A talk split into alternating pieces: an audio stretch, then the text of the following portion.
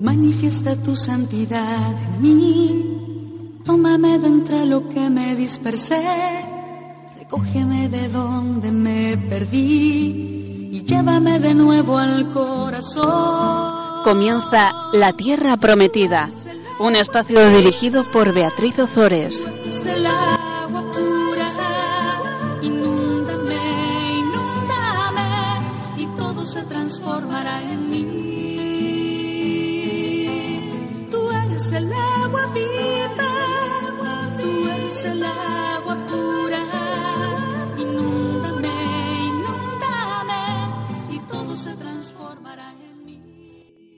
Buenas tardes, queridos oyentes de Radio María. Aquí estamos un miércoles más compartiendo con ustedes la palabra de Dios en el programa La Tierra Prometida. Buenas tardes, José Ignacio. Buenas tardes, Beatriz. Vamos a rezar el Magnificat junto con la Virgen y después comenzamos el programa. Proclama mi alma la grandeza del Señor. Se alegra mi espíritu en Dios, mi Salvador. Porque ha mirado la humillación de su esclava. Desde ahora me felicitarán todas las generaciones. Porque el poderoso ha hecho obras grandes por mí. Su nombre es santo. Y su misericordia llega a sus fieles de generación en generación. Él hace proezas con su brazo. Dispersa a los soberbios de corazón. Derriba del trono a los poderosos. Y enaltece a los humildes. A los hambrientos los colma de bienes. Y a los ricos los despide vacíos auxilia a Israel, su siervo, acordándose de la misericordia, como lo había prometido a nuestros padres, en favor de Abraham y su descendencia por siempre. Pues en el programa pasado hemos visto cómo la respuesta del hombre al amor de Dios vuelve a ser el pecado. Después eh, de todas las maravillas que Dios ha hecho con su pueblo, el pueblo se vuelve a un Dios hecho con manos de hombre, el becerro de oro. Pero Dios poco a poco irá despertando la conciencia del hombre para que pueda afrontar la gravedad de su pecado y arrepentirse. Mientras Moisés está en el monte en diálogo con el Señor, Aarón y el pueblo fabrican y adoran un becerro de oro. El Señor le dice a Moisés que regrese junto al pueblo porque se ha pervertido y que deje que se inflame su cólera contra ellos hasta consumirlos y hacer de Moisés un gran pueblo. Pero Moisés, que lleva ya 40 días en oración y ayuno, conoce al Señor y sabe que el Señor, a pesar de la infidelidad de su pueblo, lo ama profundamente y entonces Moisés intercede ante el Señor. Vamos a leer los versículos 11 al 13 del capítulo 32 del libro del Éxodo. Moisés entonces suplicó al Señor, su Dios, diciendo, ¿Ha de inflamarse tu cólera contra tu pueblo, al que has sacado del país de Egipto con gran poder y mano fuerte? ¿Por qué dar pie a que digan los egipcios, por malicia los ha sacado para matarlos entre las montañas y exterminarlos de la faz de la tierra. Aplaca el furor de tu cólera y renuncia al mal con que amenazas a tu pueblo. Acuérdate de Abraham, de Isaac y de Israel, tus siervos, a quienes juraste por ti mismo diciendo, multiplicaré vuestra descendencia como las estrellas del cielo. Y toda esta tierra que os he prometido se la daré a vuestra descendencia, para que la posean en herencia para siempre. Pues Moisés, como en otro tiempo Abraham en favor de la ciudad de Sodoma, intercede ante el Señor. Pero esta vez la intercesión tiene éxito porque Israel es el pueblo a quien el Señor ha hecho suyo. Lo eligió sacándolo de Egipto con poderío y estableció con él una alianza y por eso ahora no puede volverse atrás. Es, es curiosa eh, la forma que tiene Moisés de argumentar ante el Señor. Le dice, ¿por qué dar pie a que digan los egipcios? Por malicia los ha sacado para matarlos entre las montañas y exterminarlos de la faz de la tierra. El pobre Moisés ya no sabe, no sabe qué, qué hacer, no sabe qué decirle al Señor. El pueblo se ha pervertido, pero Moisés todavía eh, no ha bajado del monte, todavía no ha visto la perversión del pueblo, todavía no ha visto al becerro de oro. Em, cuando cuando el, el pueblo se, se pervierte, Dios le dice a Moisés, tu pueblo se ha pervertido. El pecado nos aleja de Dios y hace que nuestros corazones dejen de ser de Dios. Pero ahora Moisés, al interceder, por el pueblo, le recuerda al Señor que el pueblo no es suyo, no es de Moisés, sino que es de Dios. Que aunque el pueblo haya pecado, sigue siendo de Dios. Y esto eh, pone de relieve el proceso que va desde el pecado hasta el perdón a través de la conversión en la que el corazón se vuelve a abrir al Señor. Vamos a leer un comentario ahora de San Ambrosio que describe muy bien la bondad de Moisés. Cuántas injurias del pueblo debía soportar Moisés. Pero cuando el Señor quería castigar a los insolentes, Él se ofrecía en lugar del pueblo para sustraerlo a la indignación divina. Con razón fue estimado por encima de los hombres, él había cautivado las mentes de todo el pueblo de tal forma que lo amaban más por su mansedumbre que por sus hazañas. Desde luego, porque Fíjate tú, eh, José Ignacio, mm, para Moisés, después de todo lo que ha pasado, de dejar, eh, recordemos que él era, era hijo del faraón, de dejar la corte del faraón, de, de pasar todo lo que ha pasado para sacar al pueblo de la esclavitud de Egipto y eh, cuando ya por fin lo ha conseguido, cuando ya Dios por fin ha sellado una alianza con, con ellos, cuando les ha constituido el pueblo de su heredad, se encuentra porque se lo dice Dios que todavía no ha bajado, que el pueblo se ha pervertido. ¿Tú qué harías? Bueno, es que es, eh, no solamente ha pasado eso. Por ejemplo, veíamos hace dos capítulos cómo en la instauración eh, del, del, templo, ¿eh? habíamos visto cómo se, eh, se produce el nombramiento de Aarón y de sus descendientes como sacerdotes. Y lo primero que hace Aarón cuando el pueblo le pide que le construya un dios, es decirles de qué manera tienen que entregar sus anillos y sus pendientes para construir él mismo ese becerro de oro. Que es algo que yo, por cierto, no recordaba de las lecturas de, de este episodio, que es que lo ha hecho el propio Aarón con sus manos, cincelándolo, decía. Esto es muy fuerte, ¿no? Esto es muy fuerte. De hecho, fíjate cómo el propio Moisés no solamente le ha dicho lo que tú has remarcado, sino que le dice al propio Dios, le dice, renuncia al mal con que amenazas a tu pueblo. Eso se lo está diciendo a Dios, a Dios Padre, con el cual él está en una oración continua, ¿no? Sí. Es que yo creo que mm, lo que le ocurre a Moisés es que debía ser el único que de verdad había entendido realmente en qué consistía la, alianza y sabe que Dios es fiel y por eso le recuerda además el juramento que hizo a Abraham, a Isaac y a, y a Jacob. Eh, no es que Dios necesite que le recuerden sus juramentos, es que Mm, el Señor nos enseña a interceder por nuestros hermanos y nos muestra las artimañas, podríamos decir entre paréntesis, a las que podemos recurrir para su salvación y para, eh, o sea, para la salvación de nuestros hermanos y para la nuestra. Es que es, es como, como mm, Moisés eh, le habla al, al, al, Señor.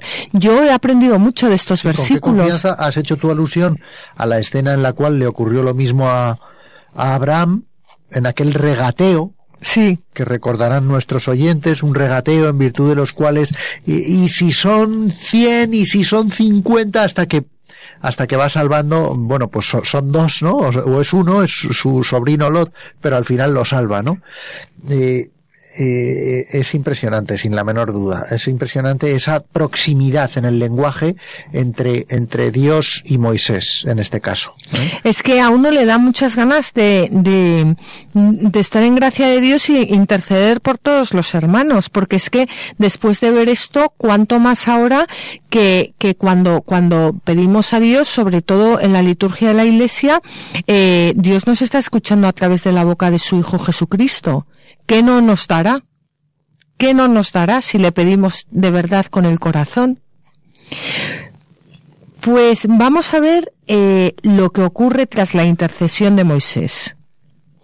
El Señor renunció al mal que había anunciado hacer contra su pueblo. El Señor renuncia al mal que había anunciado movido por la oración de Moisés. Dice San Juan Crisóstomo que nada es tan poderoso como el hombre justo es decir, el hombre justo es el hombre santo, el hombre santo cuando ora. Y por eso eh, dijo el Señor en cierta ocasión a Jeremías que no intercediera con sus oraciones por los rebeldes, para que él no se viese obligado a escucharlo hay que aprovechar esta inclinación del corazón maternal de Dios que se deja desarmar por nuestras súplicas y se complace en ceder a nuestros deseos. Y esta es, em, es una muestra de la insondable misericordia de Dios que mm, debe movernos a todos nosotros a ser listos, a ser astutos y aprender a pedir a Dios como verdaderos hijos y recordarle todo el rato que Él ha dicho que todo lo que pidamos en, nombre de su Hijo Jesucristo, Él nos lo dará, por lo cual no hay nada como comenzar las oraciones de petición dándole gracias por lo que ya nos ha concedido antes de, pedírselo. Bueno, pues vamos a ver ahora lo que ocurre cuando eh, Moisés baja del monte, con lo que se va a encontrar. Se volvió Moisés y bajó del monte con las dos tablas del testimonio en su mano. Tablas escritas por ambos lados, escritas en una y otra cara. Las tablas eran obra de Dios, y su escritura, escritura de Dios, grabada en ella. Cuando Josué oyó el intenso griterío del pueblo, dijo a Moisés, Hay voces de guerra en el campamento. Moisés respondió, ¿No es clamor de quien grita victoria? ¿No es clamor de quien grita derrota? Clamores de cantos rituales es lo que percibo. Cuando Moisés se acercó al campamento y vio el becerro y las danzas, se inflamó su cólera y arrojó las tablas de su mano, destrozándolas al pie del monte. Victoria y derrota son los clamores de aquellos que intentan mantenerse en el camino de Dios. Unas veces vencen y otras caen, pero cuando esto ocurre se levantan y continúan su camino. Victoria y derrota son los gritos de guerra de aquellos que luchan por el reino de Dios. Pero Moisés sabe que lo que se oye a distancia no son clamores de guerra, sino de cantos rituales. Y además sabe que estos cantos rituales no son para el Señor, porque el Señor le acaba de decir que su pueblo se ha pervertido. Por lo tanto, si no son para el Señor, pues entonces son para los ídolos. Y esto es lo que percibe Moisés mientras se acerca al campamento. Y esto es lo propio de los hombres que tienen un trato íntimo con Dios, los santos. Ellos perciben para quién son los cantos de las personas antes de acercarse a ellas, si sus cantos rituales son para Dios o son para los ídolos de este mundo. Si son para Dios, irradian luz y alegría. Si son para los ídolos, tinieblas y amargura. Cuando Moisés se acerca al campamento y ve al becerro y las danzas, se inflama su cólera y rompe las tablas escritas por Dios, indicando que el pecado ha quebrantado la alianza y que la principal causa del pecado es cerrar los oídos a, las palabras del Señor. El pueblo había entregado el don de la escucha de la palabra de Dios a Aarón para que con ese don fabricara un ídolo que no tiene boca y no habla y que no tiene oídos y no oye. Y así hablará más adelante el profeta Amós a su pueblo, avisándole de que si no dejan de adorar ídolos para volverse al Señor y escuchar su palabra, esto es lo que ocurrirá. Mirad que vienen días, oráculo del Señor, en que enviaré hambre al país, no hambre de pan, ni sed de agua, sino de oír las palabras del Señor. Irán errantes de mar a mar, y vagarán de norte a oriente en busca de la palabra del Señor, pero no la encontrarán. El pueblo de Dura Cerviz mm, ha obrado de una forma irracional y es la ley la que va a ir educándolos con la fuerza de la razón, pero tendrá que venir nuestro Señor Jesucristo para infundir su espíritu a la ley y llevarla a su plenitud, y así nos lo dice San Agustín. Júntese el espíritu a la letra para que la letra no mate a quien el espíritu no da vida. Cumplamos los preceptos de la ley, apoyados no en nuestros méritos, sino en la gracia del Salvador.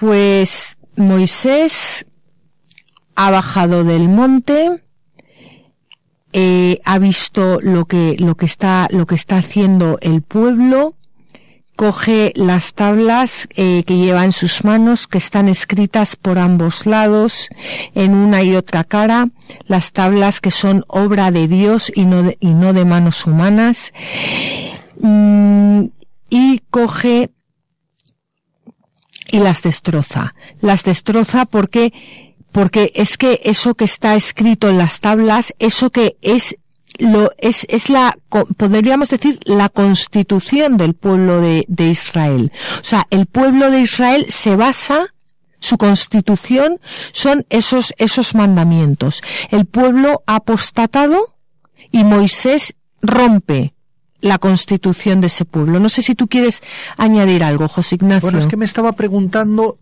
si este lanzar las tablas y romperlas contra la montaña, destrozándolas al pie del monte, va más allá del simple hecho de destrozarlas. Quiero decir, es, mm, da la impresión de que es como, como que el monte, sabemos que es el monte sagrado, y él al romperlas lo que está haciendo también es mm, poner bien clara la preponderancia de esas tablas respecto al becerro de oro. De hecho, no va a triunfar el becerro de oro, va a triunfar la ley en adelante, ¿no?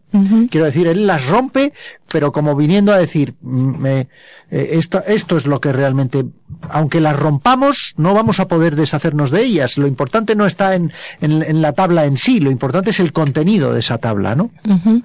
Sí, y que, y que además yo creo que también es una forma que él tiene de mostrar a su pueblo las consecuencias de su perversión. Sí, porque asombra ver de qué manera y cuán rápidamente le obedecen a continuación. Sí, vamos a leer lo que ocurre a continuación. Luego tomó el becerro que habían hecho, lo puso al fuego y lo trituró hasta reducirlo a polvo. Después lo esparció en agua y se la dio a beber a los hijos de Israel. Bueno, pues Moisés no va a permitir a Dios que se inflame su cólera hasta consumir a su pueblo y lo que hace es interceder por el interceder por el pueblo para que Dios perdone su grave pecado. Pero esto no quita que lo que sí se va a inflamar de verdad va a ser la cólera de Moisés hasta consumir no a su pueblo, sino al becerro de oro que lo fundirá reduciéndolo a cenizas. El polvo simboliza la fragilidad humana y eh, lo hemos visto en, cuando hemos comenzado la cuaresma como el sacerdote nos pone eh, polvo sobre la frente y nos dice en polvo, polvo eres y en polvo te convertirás. Bueno, pues el polvo simboliza la fragilidad humana. Ya Abraham, eh, cuando intercedió ante el Señor por Sodoma y Gomorra, le dice, mira que soy atrevido en interpelar a mi Señor, yo que soy polvo y ceniza. Pero la ceniza, además de simbolizar la fragilidad humana, es el residuo del rito, aquello irreductible de los sacrificios, lo que queda, lo que queda de la quema sacrificial de un animal y que debe ser eliminado porque no es algo sagrado, pero tampoco es algo profano. En las leyes rituales de Israel se ordena sacar las cenizas del campamento, porque al no ser algo mm, sagrado y al no ser algo tampoco profano, pues se queda en un mero residuo. Y eh, en este segundo sentido, la ceniza se convierte en una realidad incómoda, que es la del desecho y por eso se irá convirtiendo en un signo penitencial, precisamente porque el pecado es eso que está en medio, que debe ser eliminado, porque molesta, molesta entre la sacralidad de Dios y la profanidad del hombre existe un rito antiguo, muy antiguo, conocido como el rito de la vaca roja, que está descrito en, en, números, en el capítulo 19 de números, que consiste básicamente en que una vaca roja debe ser inmolada fuera del campamento y con sus cenizas hacer un preparado de aguas de purificación que se utilizan para purificar todo lo que no puede ser, lo, no, no se pueda purificar por el fuego lo que no ha podido ser purificado por el fuego, que es el purificador primero. Y esto es lo que hace Moisés con el becerro de oro. Moisés reduce el becerro a polvo y obliga al pueblo a tragarse su propio ídolo para que puedan volver a adorar a Dios. Vamos a, vamos a leer ahora un comentario de San Agustín. Sabéis que Moisés pulverizó el becerro de oro y habiendo esparcido su polvo en agua, se la dio a beber a los hijos de Israel. Al ser pulverizados los infieles, poco a poco, caen y son bebidos por el pueblo de Dios e incorporados al cuerpo de Cristo. Pues a mí esta, estas palabras de San Agustín me han dado muchísimo que pensar, José Ignacio, porque yo al principio no las entendía muy bien y las he tenido que leer varias veces. Em, Moisés pulveriza el, becerro de oro, eh, esparce su polvo en agua y se la da, se la da a beber a los hijos de Israel, o sea, se beben su propio pecado, aquello eh, que, que, no ha podido ser purificado por el, por el fuego, lo que queda del, del becerro de, de oro, o sea, los restos, los restos de la perversión, los restos del, pecado que no. Eh, y dice, dice San Agustín algo que creo que tiene una profundidad impresionante. Dice, al ser pulverizados los infieles, eh, poco a poco caen y son bebidos por el pueblo de Dios e incorporados al pueblo de Cristo. Al cuerpo de Cristo. O sea, mm, esto me ha dado a mí mucho que pensar porque muchas veces no entendemos el Antiguo Testamento y pensamos que eh, cuando se mata a alguien que ha pecado, eh, que, que, es una burrada. En realidad, cuando alguien peca ya se ha matado a sí mismo porque el pecado lleva al hombre a la muerte. Pero ese hombre es reabsorbido por el cuerpo de Cristo tiempo después, que es el que le devuelve a la vida. No sé, es algo impresionante porque no podemos quedarnos en, en, en, el Antiguo Testamento, o sea, no podemos quedarnos en el capítulo tanto del libro tan, tal del Antiguo Testamento. Es que toda la Biblia hay que verla en su totalidad. Y cuando hay una muerte en el Antiguo Testamento por el pecado, esa muerte es absorbida por el cuerpo de Cristo. O sea, al igual que eh, Moisés hace beber a los hijos de Israel su propio pecado y eso no les salva, Cristo al venir al mundo bebe el pecado de toda la humanidad y eso da la vida a la humanidad que murió por el pecado. Claro. Lo que pasa es que, o sea, con, con los ojos de la fe, yo creo que nos resulta muy difícil, por lo menos a mí, Beatriz, el imaginar, vamos a ver, es evidente que la misericordia del Señor puede ser tan grande como Él mismo, es decir, infinita. Esto está claro. Ahora bien, ¿cómo va a ser en concreto la misericordia de Dios con respecto a los que son pecadores y mueren siendo pecadores? Pues yo pienso que eso es un misterio al, cual, desde luego, nosotros no tenemos respuesta, ¿no? No, de los misterios no tenemos respuesta, pero lo que sí sabemos es que, que gracias a Dios la misericordia de Dios nos supera. O sea, no, no, no, sabemos realmente ni en qué consiste la misericordia de Dios ni la justicia de Dios. Se nos queda muy grande. En el fondo es que yo creo que no sabemos nada. Pero sí Dios nos, nos revela a través de su escritura eh, cómo, cómo Cristo se encarga de, de de coger, de beber, de beber el, el polvo que ha quedado de, de, todo ese pecado del hombre y de... Claro. Lo que pasa es que muchas veces supongo que es una deformación y, y, y igual me meto en un berenjenal, ¿no? Pero tendemos a pensar que los pecados graves, tendemos a pensar que el mal, como concepto genérico, es algo que cometen otros. Es, es, algo que hacen otros que son infinitamente más pervertidos que nosotros. Los malos malos, digamos. Los malos eh, sin solución. A los que además casi nunca ponemos una cara concreta. Están ahí, son tíos o, o tías eh, realmente... Eh, y, y, y realmente si pensamos que Dios ha venido, que, que, Jesucristo ha venido para el perdón de los pecados, ha venido para el perdón de todos los pecados. No de nuestros pequeños o grandes pecados, sino de todos los pecados. A pulverizar, utilizando el, eh, la expresión que estamos viendo ahora y que da origen un poco a, esta, a este pequeño diálogo, a pulverizar el mal. En la sangre de Cristo. Sí. ¿No? A pulverizarlo. Uh -huh insisto, creo que es un misterio, porque, porque, porque es un misterio, ¿no? Yo creo, José Ignacio, que a raíz de lo que estás diciendo en el próximo programa, que además eh, se va a emitir el día mmm, de el miércoles eh, santo, si no me equivoco, eh, todos sabemos que el jueves santo es el, el, el día previsto para, para, para hacer un, la gran confesión.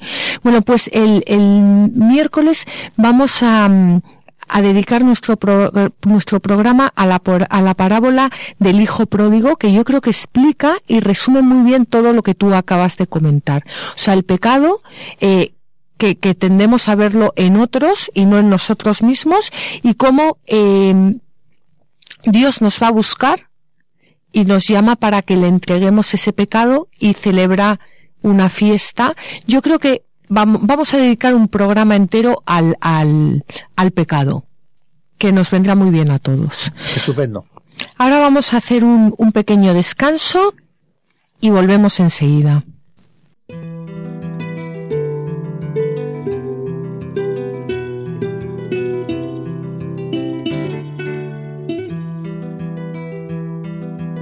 Hazme volver, oh Señor, y seré como los que sueñan. Seré como los que sueñan.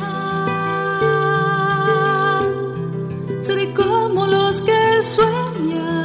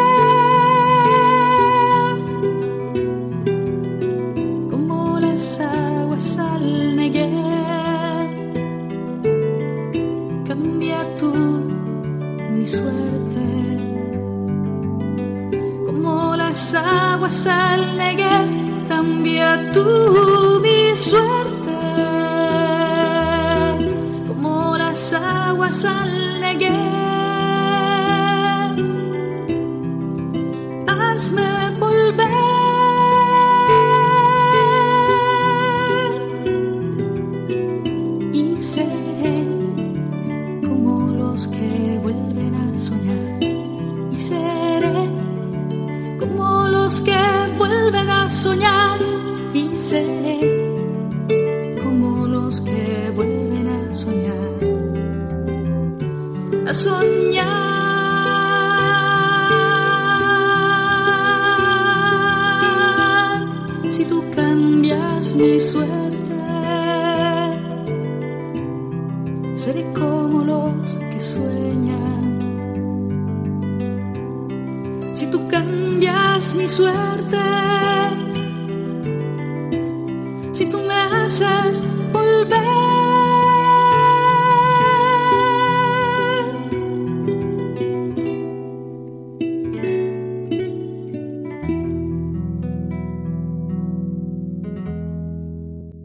Queridos oyentes, les recordamos que estamos en el programa La Tierra Prometida. Estamos eh, hablando sobre la intercesión de Moisés ante Dios después de la apostasía del pueblo.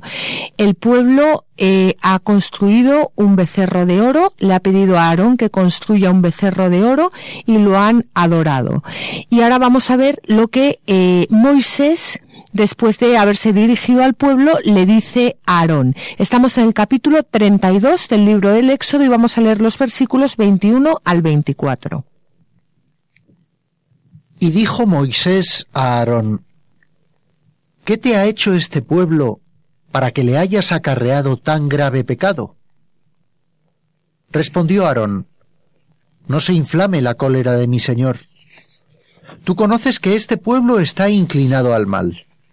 Me dijeron, Haznos un Dios que vaya delante de nosotros, pues de ese Moisés que nos sacó del país de Egipto, no sabemos qué ha sido de él.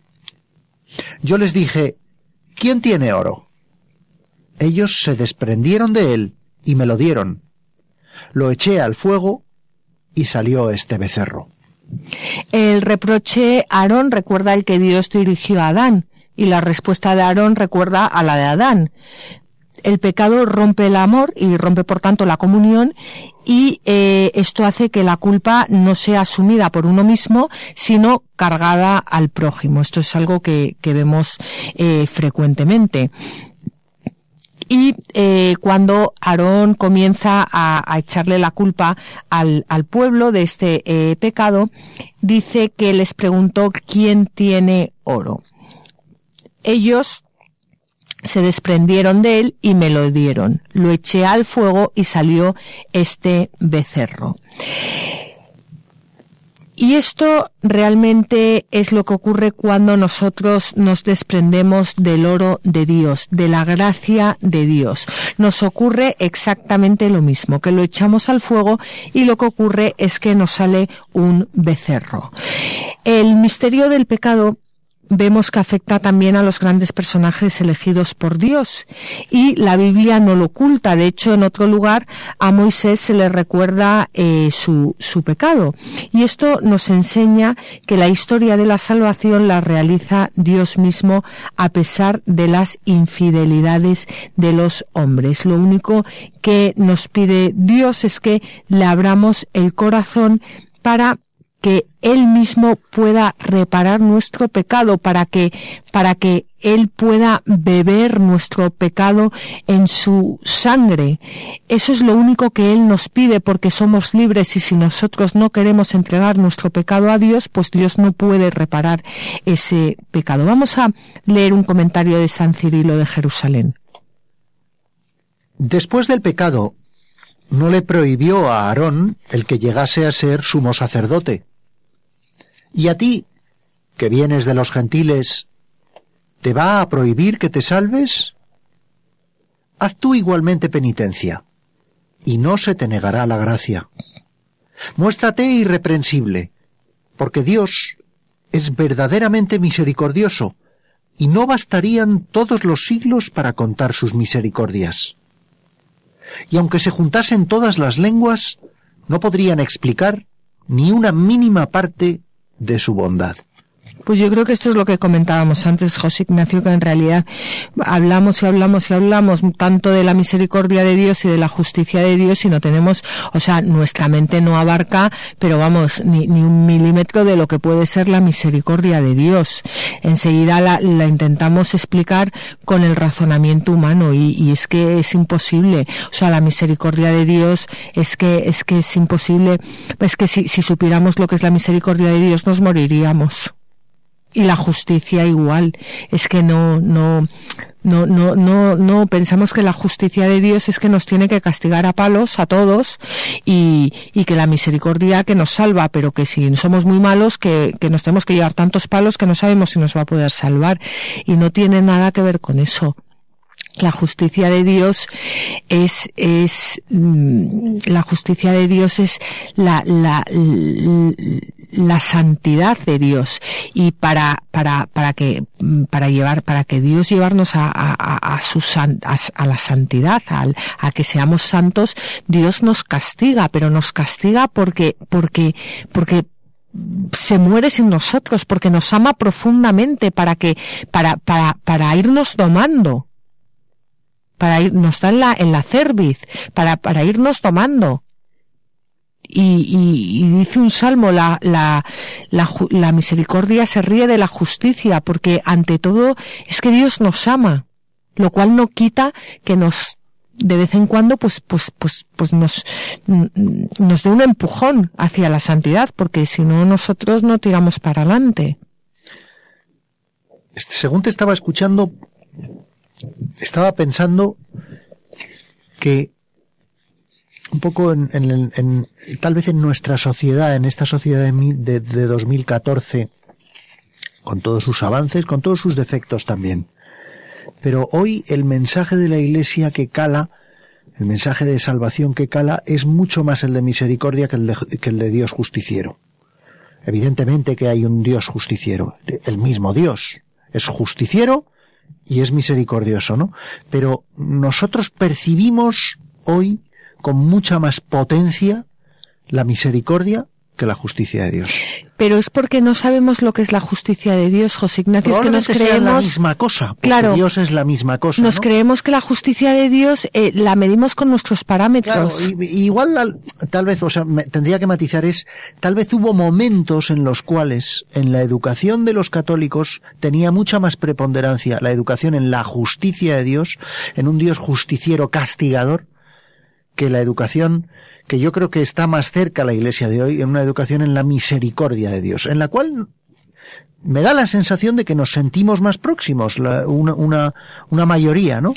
Claro, pero al final uno no puede estar sin el otro, porque la justicia de Dios duda, entra que cumplamos la voluntad de Dios. Sin duda. Y Dios es misericordioso, pero a la vez nos ama tan profundamente que quiere llevarnos a la plenitud de, de, de lo que Él pensó para nosotros. Y para eso tenemos que pasar por el cumplimiento de la voluntad de Dios, y es algo que nos, que nos cuesta mucho.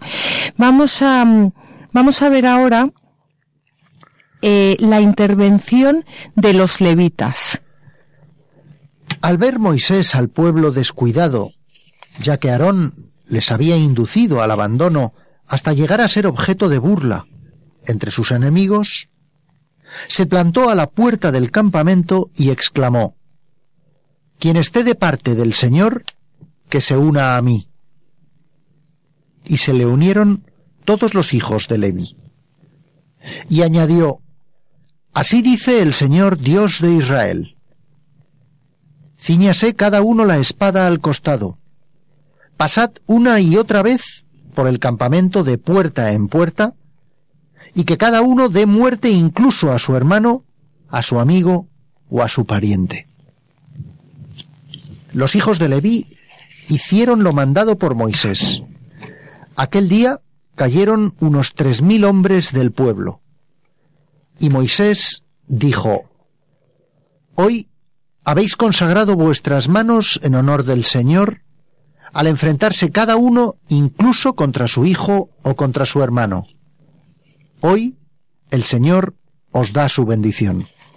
Bueno, pues Por una parte, los descendientes de Leví son alabados como guardianes de la palabra y de la alianza y escogidos para el sacerdocio que es figura del sacerdocio común de los fieles en Cristo, llamados a dar muerte a todo aquello que nos lleve a alejarnos del Señor y adorar al becerro de este mundo, que es como ya hemos dicho antes, de lo que se trata la cuaresma en la que estamos.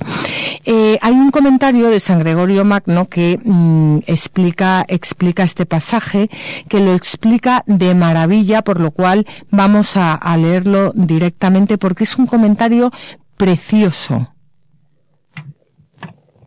Ceñirse la espada a la pierna significa preferir el celo por la predicación a los placeres de la carne. De manera que quien quiera hablar de cuestiones santas tiene que vencer las tentaciones ilícitas.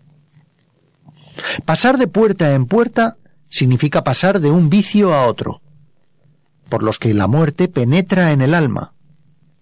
Pasar por medio del campamento significa vivir en la iglesia con una ecuanimidad tal que sea capaz de reprochar las faltas de los pecadores y no dejarse llevar a favor de ninguno. Por eso añade con razón, mate cada uno a su hermano, a su amigo, a su vecino. Es decir, mata a su hermano, a su amigo, a su vecino, el que, descubriendo en ellos algo que debiera ser corregido, no usa la espada de la represión con aquellos que ama debido al parentesco. Bueno, yo creo que es un texto que explica de, eh, maravilla el pasaje. Yo no sé si tú quieres comentar algo más, José Ignacio. Hombre, eh, yo creo que se nos hace muy duro comprender este pasaje a todos. Eh, y estoy seguro que a nuestros oyentes también se les ha hecho muy duro. Ver cómo Moisés ordena a una serie de miembros de la comunidad el que den muerte a tres mil de esa comunidad. Es un pasaje durísimo, Beatriz. bueno, Sí. Sí. sí. Eh, sí, lo que pasa es que eh, es un pasaje duro, pero mm, siempre llevándolo al plano espiritual es más duro todavía que mueran todos porque el pecado acaba matando a todos. O sea, el pecado es un virus eh, que no tiene vida en sí mismo, porque es el alejamiento de Dios, es la falta de Dios. Entonces, si no se corta con él, lo que hace es que acaba matando a todos. Por lo cual, si no se matan a estos tres mil, que serán luego reabsorbidos, como hemos visto, por la sangre de Cristo, si no matan a estos tres mil, probablemente morirá todo el pueblo de Israel porque el pecado es imparable, hay que cortarlo de raíz. Y yo creo que esto hoy en día nos resulta muy duro porque no estamos acostumbrados a, luchar contra el pecado, nos hemos eh, acomodado nos hemos acomodado y muchas veces tenemos que, matar entre comillas, claro, pero mm, aquellas personas, aquellas amistades que nos llevan, que nos llevan a pecar, porque si no las cortamos de raíz, si no damos muerte a esas amistades y, y eso, esos vicios, pues al final lo que acaba es muriendo mucha gente a nuestro alrededor y la historia nos ha demostrado eso eh, eh, en todos sus periplos, ¿no? Eh, mm, bien recientemente en el siglo XX hemos visto que o se lucha contra el mal, como ocurrió contra Hitler, o el mal se come al mundo. El mal se come al mundo. Hay veces en que hay que hacer la guerra, eso, eso está perfectamente claro. Pero veces, o sea, en el mundo y luego en, en nuestras personas, que muchas veces el, el, una amistad, por ejemplo,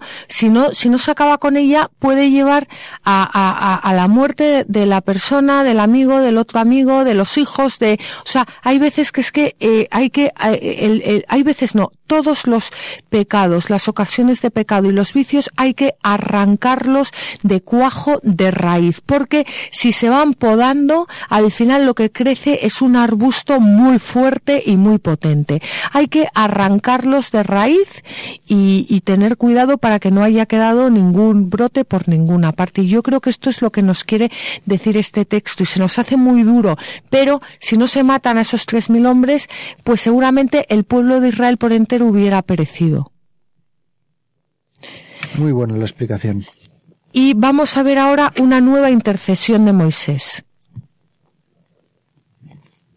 Al día siguiente Moisés dijo al pueblo, Habéis cometido un pecado gravísimo, pero subiré hasta el Señor, quizá obtenga el perdón de vuestro pecado.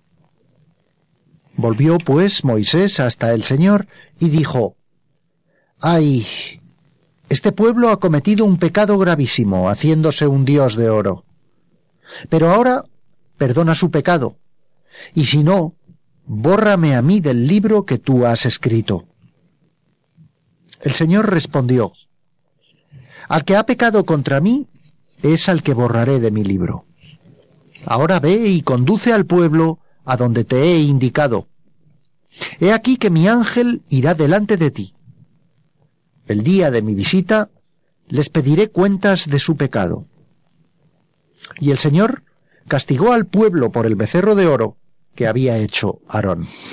Pues aquí, antes de continuar, yo quiero, quiero hacer hincapié en algo que a mí me parece muy importante. Y es que Moisés intercede ante el Señor, pero reconoce el pecado, porque es que hoy en día el problema que tenemos es que no reconocemos los pecados.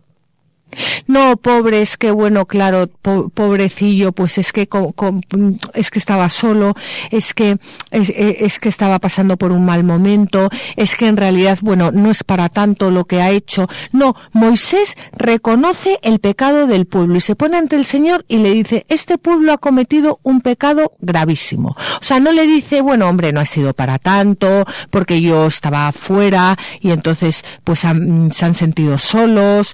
No, y esto es una eh, gran enseñanza para cómo debemos interceder por nuestros hermanos, por nuestros hijos, por nuestras esposas, por nuestros maridos. Aquí ha habido un gravísimo pecado. Eso no se niega y uno se pone frente al pecado. Ha habido un gravísimo pecado. Y además dice el pecado, haciéndose un dios de oro, que es que es un gravísimo pecado, o sea, no le vamos a quitar importancia. Pero ahora, perdona su pecado. O sea, el pecado está, no se le quita ninguna importancia, pero ahora sí se le pide que perdone ese pecado. Y si no, bórrame a mí del libro que tú has escrito. Moisés se ofrece a sí mismo por el pueblo para librarlos de la ira de Dios, hasta el punto de decirle a Dios que si no borra el pecado de su pueblo, le borre del libro que él ha escrito, que es el mismo libro del que nos habla el Apocalipsis. El vencedor será revestido con vestiduras blancas, y no borraré su nombre del libro de la vida. Confesaré su nombre en la presencia de mi Padre y delante de sus ángeles. Bueno, pues Moisés lo que le está diciendo al Señor es que o les perdona el pecado o que le haga desaparecer a él también del mapa, vamos, que le dé muerte a él también. El, el amor de Moisés por los suyos llega al punto de, de, de decirle a Dios que si ellos no se salvan, él tampoco. O sea, yo no sé si yo me atrevería a decirle a Dios de ponerme delante de Dios y, interceder por una persona y, por ejemplo, por un asesino y decirle, fulanito ha cometido un pecado gravísimo. O sea, eso, ahí está, el pecado. Ahora, si no le perdonas, bórrame a mí del libro de la vida. ¿Quién hace eso? O sea, los santos, por supuesto. Pero vamos, es que es, impresionante. Y, y claro, así son, así son las entrañas de los santos, que, que juzgan más dulce la muerte junto con sus hijos que no la vida sin ellos. Y Moisés quiere perecer con los que perecen y no se contenta con eh, su propia salvación. Vamos a leer un comentario de San Agustín. Moisés ruega por los pecadores. ¿Y cómo pide? Ah, hermanos, qué prueba tan grande dio de su amor. ¿Cómo pide? He ahí la caridad, en cierto modo maternal, de que os hemos hablado muchas veces. Amenazando Dios al pueblo sacrílego, las piadosas entrañas de Moisés temblaron y se ofreció por ellos a la cólera del Señor. Señor, dice, si los perdonas, perdónales. Si no, bórrame a mí del libro de la vida. Con qué paternales y maternales entrañas y con qué seguridad habló, fijado en la justicia y en la misericordia de Dios, que siendo justo, no había de perder al justo, y siendo misericordioso, perdonaría a los pecadores. Bueno, esto, esta última frase es impresionante, que es de lo que estábamos hablando antes. Como Moisés mm, conocía a Dios porque eh, tenía un trato íntimo con él, dice, dice San Agustín, ¿con qué seguridad habló? Fijado en la justicia y en la misericordia de Dios. Dios era justo, por lo tanto no podía perder al justo, no podía perder a, Moisés, porque la justicia de Dios no puede perder a un justo. Por eso Moisés es, como conoce a Dios, es capaz de decirle, si no les perdonas, bórrame del libro de la vida, porque la justicia de Dios no puede borrar a Moisés del libro de la vida. Y siendo misericordioso, perdonaría a los pecadores. Esto a mí me lleva a pensar, José Ignacio, que cualquiera puede interceder ante los demás, por supuesto. Pero claro, la intercesión de un santo, la intercesión de una persona que vive en gracia de Dios, la intercesión de una persona que tiene un trato con Dios, que conoce a Dios, que está acostumbrada a hablar con Él, que, pues, pues hombre, pues yo si en un momento dado alguien tiene que interceder por mí, pues prefiero que lo haga un santo. ¿No? No sé, es, es, es mm, yo creo que, que, que, bueno, pues estos, estos versículos que hemos leído hoy, pues una, una gran enseñanza para confiar tanto en la justicia como en la, en la misericordia de Dios y para, eh, bueno, pues para, para admirar a Moisés, que, que, que, llega hasta el punto de decirle a Dios que le borre del libro de la vida si no, si, si, si no perdona, si no perdona a su pueblo. Mm, vamos con esto a terminar nuestro nuestro programa. Estaremos con ustedes dentro de 15 días. Saben ustedes que el miércoles que viene eh, pueden escuchar el programa Hagamos Viva la Palabra de Adolfo Galán. Si quieren pedir eh, este programa grabado o cualquier otro de Radio María, pueden hacerlo en la página web www.radiomaria.es o llamando al teléfono 902 500 518. Pueden escribirnos a la tierra prometida radiomaria.es o también escuchar nuestros programas en la página web www.latierraprometida.es. Como siempre, les animamos a que cojan sus Biblias y no dejen de leerlas, meditarlas y rezarlas, porque en los libros sagrados el Padre que está en los cielos sale amorosamente al encuentro de sus hijos para conversar con ellos. Mis rocas ya no harán daño a nadie, mis montes se harán camino para todos. Mi pasto abundante medicina será para todo el que coma de mí. Yo seré la tierra que emana leche y miel. Así concluye en Radio María La Tierra Prometida con Beatriz Ozores. Tú eres el agua pura, inúndame, inúndame, y todo se transformará en mí. Tú eres el agua viva.